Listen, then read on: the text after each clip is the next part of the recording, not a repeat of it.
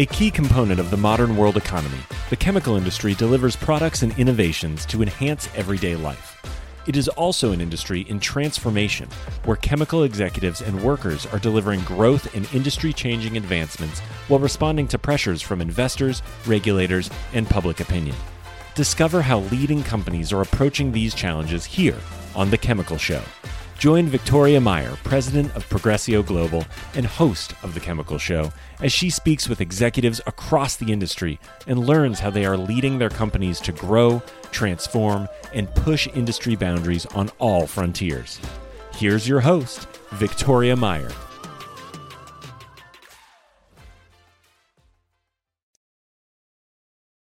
Hi, this is Victoria Meyer, host of the Chemical Show podcast. Today, I'm speaking with JT Starzecki, who is the Chief Marketing Officer for 5E Advanced Materials. JT has extensive experience in mining and minerals, focused on market development, raising capital, business strategy, product placement. Prior to joining 5E, he was the Chief Marketing Officer for Anglo American Crop Nutrients and focused on building the largest greenfield fertilizer mining operation around the world. And today he's with 5E, which is a new company that we're going to learn a little bit more about. So, JT, welcome to the Chemical Show. Victoria, thanks for having me. Absolutely. What's your origin story? How did you get involved in this space? And it seems like a lot of this space for you has been mining companies. And how does that tie into specialty chemicals? Sure. Like anybody, right? Things come around and take an opportunity and it leads to something else. My background out of university was technology. So I was in market development, workflow automation, things like that. And I had been working with an individual that had made a shift over into the mining sector. And I got a phone call one day and he said, I want to, I want to talk to you about something that we're working on that is a project in Australia, but there's a couple of different things in the United States and see if you're interested in it. And my response was willing to listen, but I wasn't really sure because my career was definitely on track and was going well in the tech sector. And at the end of the day, it was an opportunity that I decided that I was going to take a chance on. I thought if it doesn't work, I can always go back to technology and figure if I can do it for a year and we'll see what happens. And that was 16 years ago. I got, in yeah. So I ended up jumping in. Time flies when you're having fun. Absolutely. And look, it allowed me to broaden my experience across the globe. I've met some amazing people. I've worked on some amazing projects. It's not always easy. If it was easy, everybody would do it, but uh, it's been absolutely rewarding. So, yeah, so I made the leap into the mining operation and essentially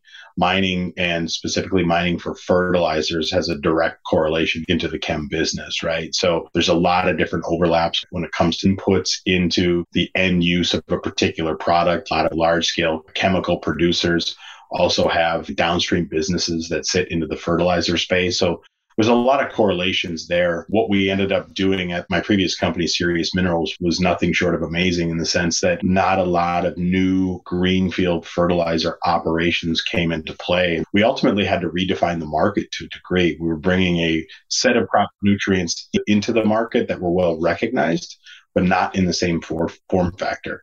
So not only did we have to build and finance a large scale mining operation, we had to educate the market and we had to build a market for a product that hadn't really existed on a large scale.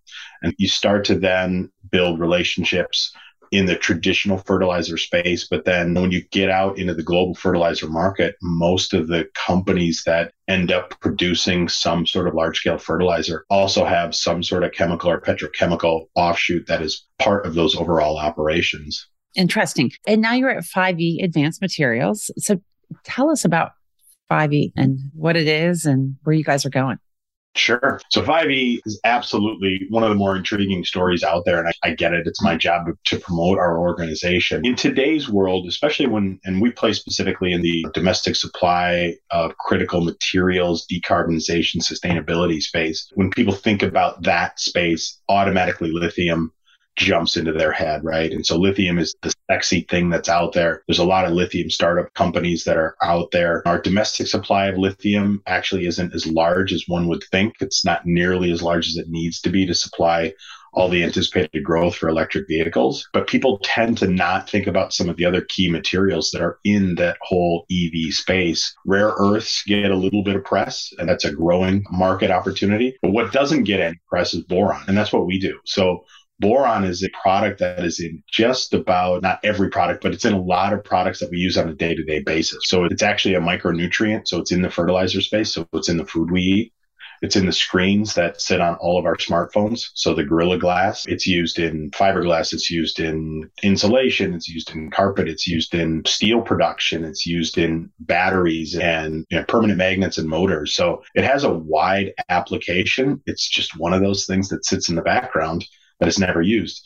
And what we have at 5E is we have a large scale, long life operation that we're building that will produce a significant amount of boron and boric acid and boron derivatives. But we also have a lithium carbonate stream too, as well. So we do play in that space, but we are a battery materials long term sustainable operation. And ultimately, that was the draw for me. The draw to come over and join the team was to be in the next big thing. And we have a strong belief that boron is the next lithium. So we're excited about what we're doing here at 5E. Interesting. But I would say maybe boron is the next carbon in the sense that when you think about the chemical industry, most, many of the chemicals that we use have a carbon as the backbone. Carbon is the building block. And so I think we're all really accustomed to that, like everything's coming off a carbon chain. And yet, as you talk about boron in use. It's, oh, yeah, it's all around us as well. I think you don't realize, unless you're actually working in it, you don't necessarily realize that. You just take it for granted. And certainly the growing demand as it relates to EV, as it relates to all the technologies that we have, certainly creates that platform for growth. Absolutely. You know, it extends beyond just the EV sector. Look at the wind sector or the solar sector, right? So the glass on the solar panels. That's a borosilicate glass, right? Its resistance to the, the elements. The wind turbines themselves. Boron it plays a role in creating the permanent magnets and the motors that actually turn the turbines, but the blades themselves have components of boron in it because boron is the second strongest material on the elemental table next to diamonds. So it adds a resistance layer to all of these other decarb applications. It really is. Boron was back in the day was a very GDP style growth product, right? So it was in detergents, it was in cheap insulation that goes into old homes and things like that. But it's now the application into these future facing technologies. It has biotech applications, it has advanced pharmaceutical applications, it has cancer treatment applications. There are some similarities in its broad reaching use as other sort of carbon based technologies as we move into this, what we're calling the, the energy revolution or the next step in clean tech, green tech space that is driving our economy. Yeah. So let's talk about that 5E and your its focus on boron and lithium is at the intersection of maybe some of the global megatrends and the trends actually that we talk a lot about on the chemical show and elsewhere. So it's decarbonization, which ties, of course, to sustainability, food security, and then domestic supply of critical materials, which that's actually a really hot topic. We'll come to that later.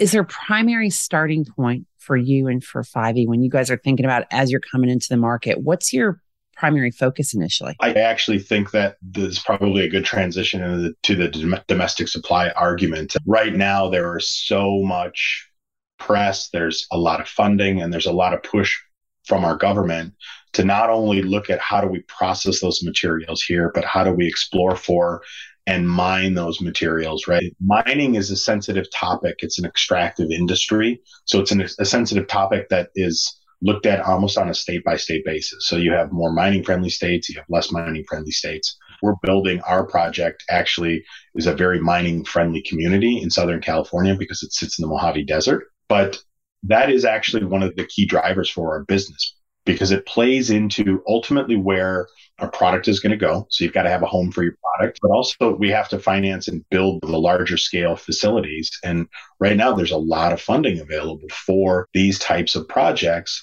so that not only can we can a, a, company mine the materials here, but it can process the materials here and ultimately sell the materials here. So we do fit into that domestic supply megatrend at the core of what we're doing. And then, of course, the I got to say, JT, that when you say friendly mining community in California, that would not naturally resonate for me. That's surprising to me, actually, because I think I think most of us look at California and think it's uh, anti-industrial in a lot of ways, right? So wants to reap the benefits of new technologies, of old technologies, of all the things that chemicals go into and boron and boric acid and lithium and all those things. It wants to reap the benefits but it doesn't want to pay the price in the sense of having it in their production in their backyard.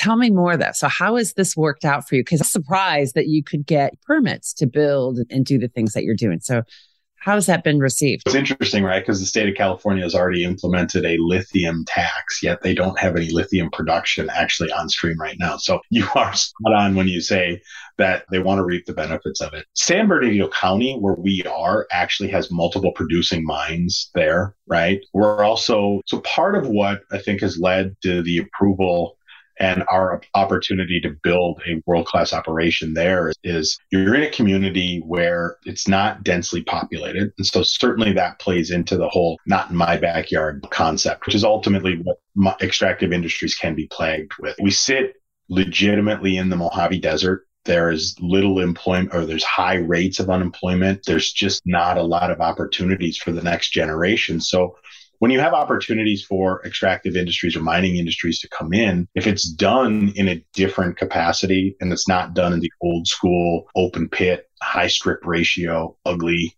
large scale, and there are some of those, right? There is some opportunities. Now, we're blessed with a geological setup that allows us to do, to build a very sustainable long term mining facility with a very low carbon footprint. And what I mean by that is the majority of what we're doing is underground. So the ore body itself sits at between 1,300 and 1,500 feet below surface. So we're drilling small six or eight inch in diameter extraction and injection and extraction wells that all of the processing itself from extracting the mineral takes place below surface. So you don't actually see anything going on. You obviously then have to bring that up you have to crystallize it. You have to put it into a form factor that you can ultimately sell. But we're going to do that in an area that we're going to add three to four paying, highly skilled jobs and we'll bring some economic infusion into the area. We are actually substantially permitted. So we have all of our federal permits in place. We have state permits in place, which is air and most importantly, water. When you're building a project in the desert, we're very fortunate in that we have aquifers that sit within our operation that are designated as non-human consumption and non-agricultural use, only slated for industrial use, which is great for us. And then we've got some county permits that allow us to actually construct the project. So yes, it is very counterintuitive when you think California broadly, but we are specifically positioned. It's actually a very mining friendly community. And then you guys are actually building conversion to mm-hmm. boric acid at that same site. Is that right? Yeah. And so what we're very fortunate in the sense that how we're mining. So we're mining in situ leaching.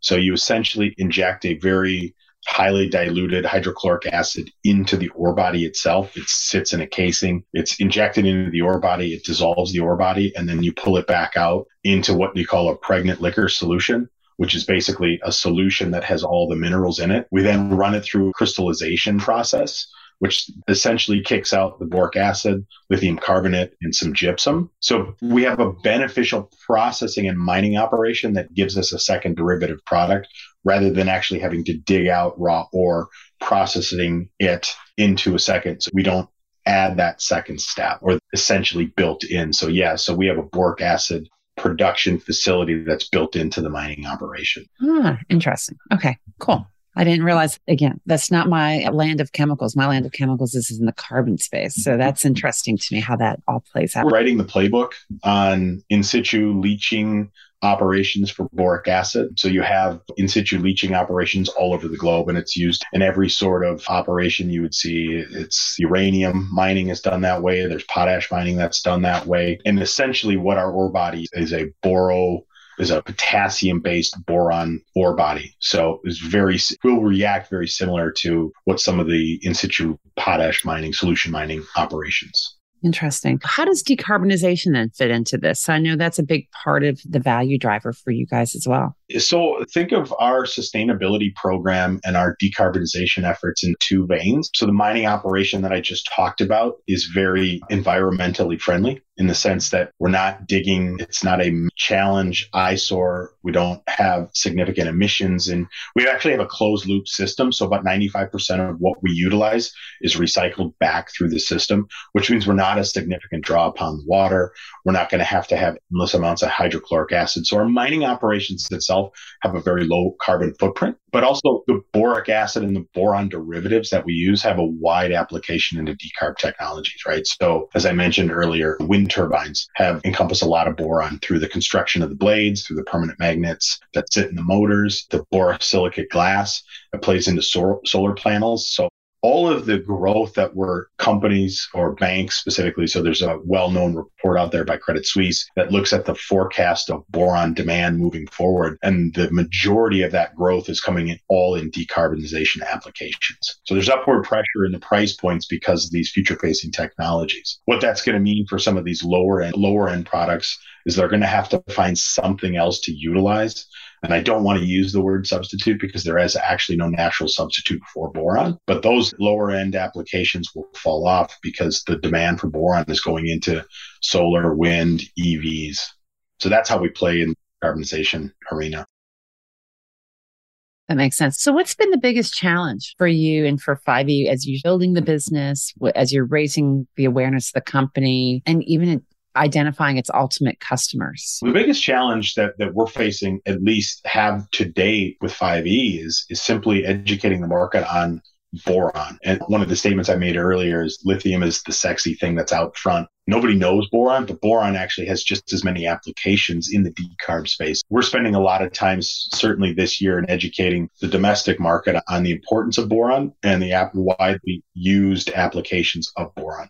So that's been a bit of a challenge, but it's a challenge that I think we're starting to successfully overcome. So that's been good. We go into investor presentations, we go into industry presentations, we go into sector presentations, and people now starting to understand the value of boron. So that's probably been the biggest challenge that, that we've had to overcome. Yeah. And partnerships is going to play a big role for you, right? So I know you guys have already lined up some partners in terms of developing your product lines. What role is it and how are you looking at partnerships as you go forward?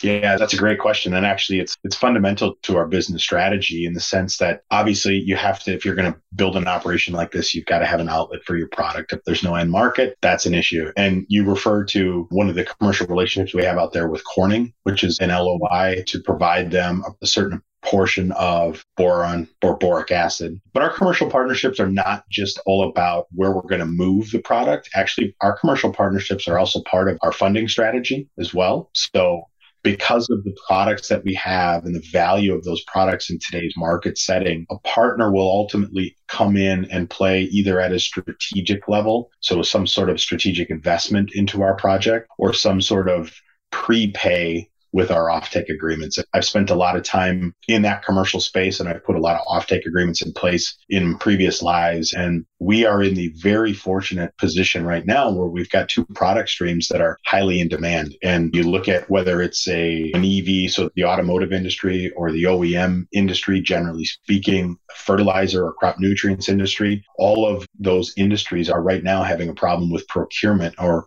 when they look at long-term procurement of products, that's primary to the concerns that they're trying to overcome right now. So yes, so the commercial side of what we're doing and our customers and end users ultimately are going going to play a role in where the product goes, but also in ultimately our capital stack and how we're going to yeah. finance a project. Yeah, that makes a lot of sense. And I've had conversations with a number of startup innovative businesses such as yours. And one that comes to mind is Avantium, which is they're in the plastic space. So they're building, they've got new technology, sustainable technology for to replace poly uh, PET. I'm not going to get into all the chemical stuff, but PET. But one of their things is they've locked in a lot of partnerships slash offtake agreements because that's clearly a way to generate pull through and it's a way to generate funding. And I think this is something we're seeing quite a lot as innovators, new technologies, new companies are coming to market is locking in offtake and also locking in those partnerships and funding in order to continue to secure and develop that. Yeah, that's absolutely right. And we're seeing it obviously in, in a broad variety of sectors. But one of the things that, that we know as an organization is you also have to make sure you put the right offtake in place, right? So you can go and you can run you can sign up a bunch of customers and you can They can commit certain amounts of product or all your product if you want to. You end up giving away a lot of long term shareholder value if you do that. I've been the beneficiary of really good offtake agreements, and I've had to deal with bad offtake agreements that ultimately give away too much in the early stages. We often get asked by the investment community, why haven't you signed anybody up? And the answer is very simply because it has to be the right one. It has to be a strategic partner that's going to bring some level of, of investment to what we're doing to help move us forward. So, what characterizes a good partnership for you or a good partner for you? How do you identify the right ones and what makes that good partner? You think, especially where we are in a pre revenue stage, the name certainly adds a lot of value. So, yeah, knowing that you're going to want to go out and you're going to want to align yourself with a group that has broad reaches and broad distribution. Because the one thing you don't want is you don't want a customer that ultimately says, we want a whole bunch of product, but doesn't have the ability to actually utilize that product or move that product. So in the case of a Corning, you're going to be looking at using our boric acid in the construct of products that they already have in place, right? So they have market penetration, right? They have market share. And so that's another criteria that you look at is not only do they have the ability to follow through on these offtakes, but then do they have the ability to utilize it and make sure that it's being utilized in an effective way? You also want to look at the ability to create more shareholder value through maintaining or increasing price points. And if you're looking at markets that are essentially going to be saturated in the near future, you limit your ability to have higher price points and return more value to your shareholders. So those are some of the criteria that you look at. And then of course you also have to look at financial positions. I use an analogy in the fertilizer space that you have fertilizer producers that sent that historically have had a lot of cash to deploy into other infrastructure and other production. You have blenders and distributors that run off really slim margins. They're not going to be as free flowing with their cash. Knowing where your partner sits from that perspective is also fundamentally part of that equation. Yeah. How important is product development, innovating new products? Is that something you're looking for as you look at your partners today and in the future? We absolutely are. And there's a, so the reason that we call ourselves 5E Advanced Materials is ultimately we are not a, what I would call a dig and dump operation. So we're not going to just mine all the product and sell it away. We're ultimately in the business of creating an advanced materials portfolio of products. We have some absolute rock stars in our organization that have been there and done that before. And that's when we look at what we're going to do over the 50 year mine life. That's where we're going to drive as much shareholder value as we possibly can because we'll develop our own suite of products or we will be in conjunction with our commercial partners to develop this suite of products that ultimately helps us dictate price points. It also helps us dictate, you know, where the product flows. And so it's win-win. So that's 100% at the forefront of our thinking.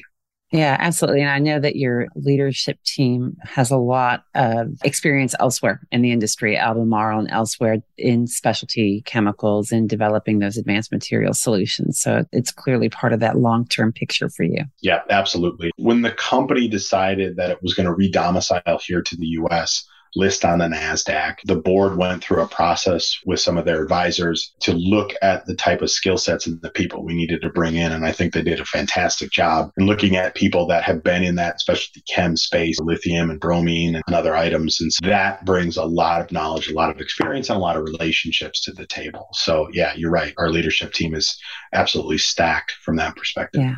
Yeah, that's critical. So, as a new entrant, what I think is interesting is that 5E has the opportunity to be different, right? So if we look at the chemical industry, 100 plus years old, if we look at mining, I don't know, millions of years old, maybe depending on how long we believe the earth has been around and, and we've been mining.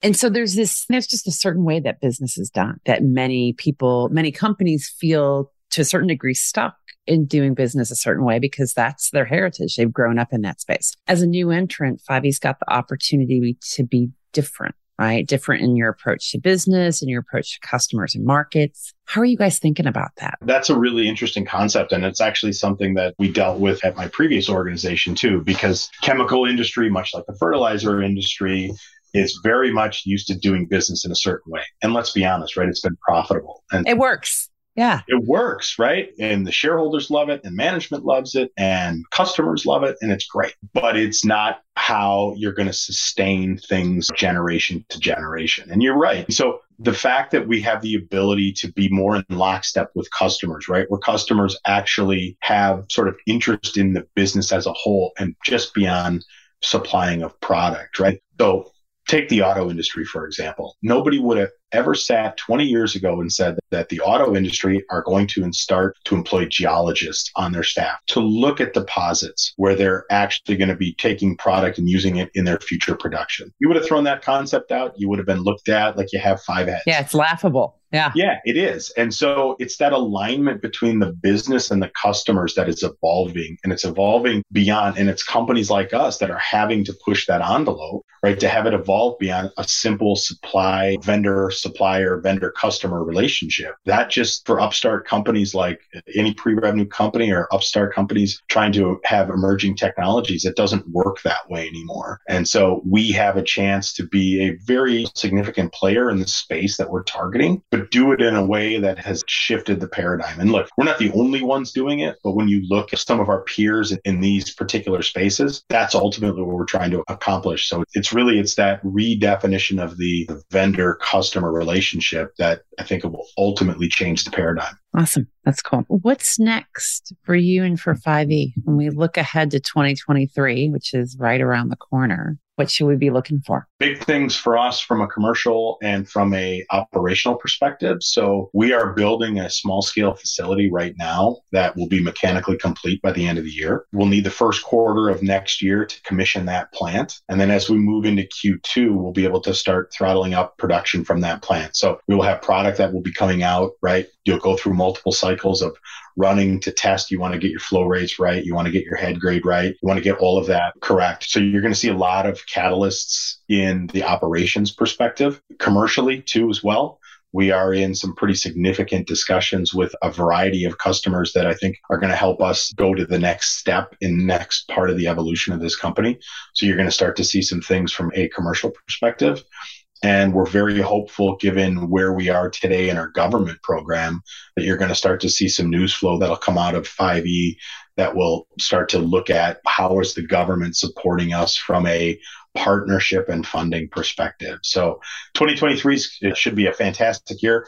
It'll be another year of milestones. We hit a lot of milestones in 2022 and we've got a lot of stuff set up for 2023. We'll then go into a process where we'll start to scope out how do we go from our small scale facility into our large scale sort of production and operation. So 2023 is going to be a great year for us.